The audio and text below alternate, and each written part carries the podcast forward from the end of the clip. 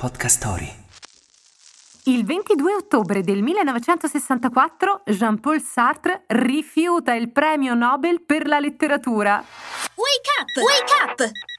La tua sveglia quotidiana. Una storia, un avvenimento per farti iniziare la giornata con il piede giusto. Wake up! Drammaturgo, filosofo, scrittore e critico letterario, Sartre è considerato uno dei più eminenti intellettuali del Novecento.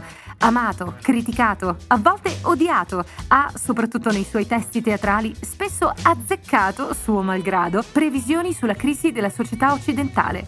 Quando cominciò a circolare la voce dell'assegnazione a Sartre del premio Nobel per la letteratura, nell'anno di pubblicazione di alcuni dei suoi scritti più influenti, il dubbio che l'autore lo rifiutasse fu più che un'ipotesi.